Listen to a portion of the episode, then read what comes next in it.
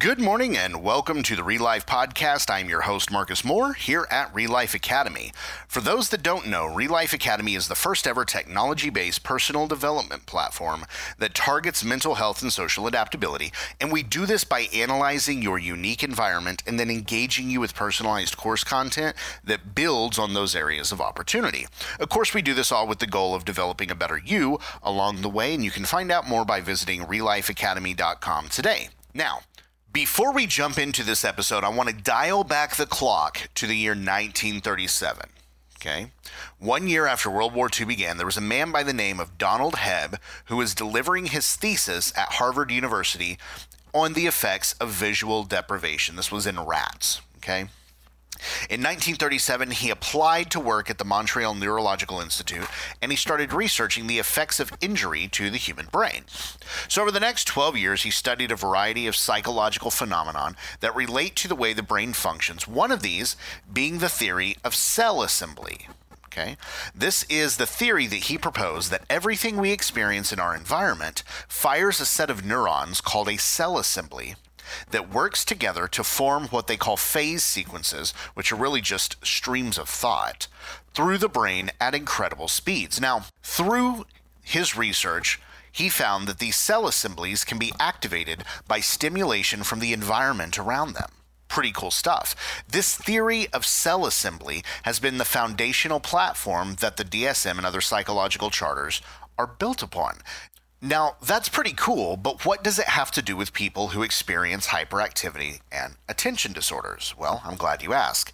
You see, we've known about hyperactive function and attention deficits since as early as the 1790s, surprisingly, and we were able to operationally define this as early as 1902. America has been chemically subduing children since Charles Bradley started using Benzedrine in about 1937. So why does all this matter? Well, let's fast forward to February 2021, this year. An incredible event is about to take place at a world-renowned Ivy League college that has the potential to completely change the way that we view chemical inhibitors. This event may very well rewrite the foundations of therapeutic engagement and neural syntax in the brains of children diagnosed with ADD and ADHD.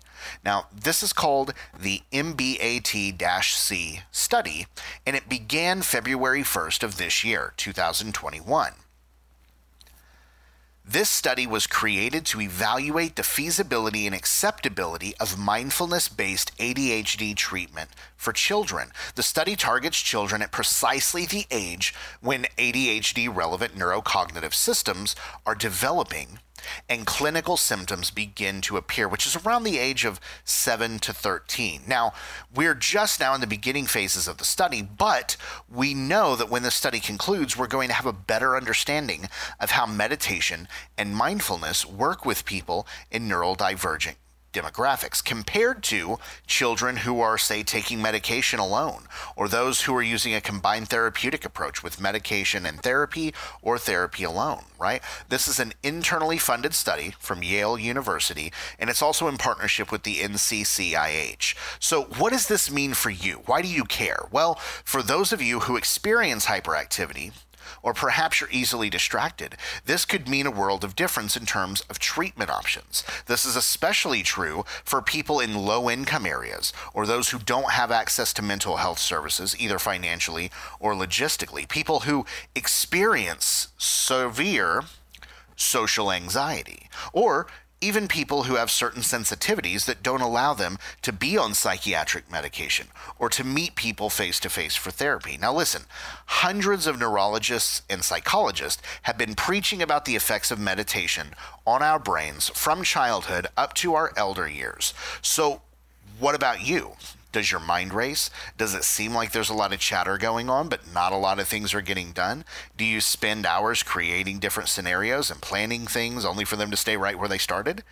If you do, do yourself a favor. Head over and schedule your intake assessment at relifeacademy.com today. It's going to be provided to you, as always, absolutely free of charge. You can do it either on your own through a link that we send out, or virtually face-to-face with one of our administrators. You can do it on your lunch break, while you're enjoying coffee in the morning, or while you're waiting in the doctor's office. There's absolutely no reason for you to not get this basic, fundamental understanding of where your personal areas of opportunity are.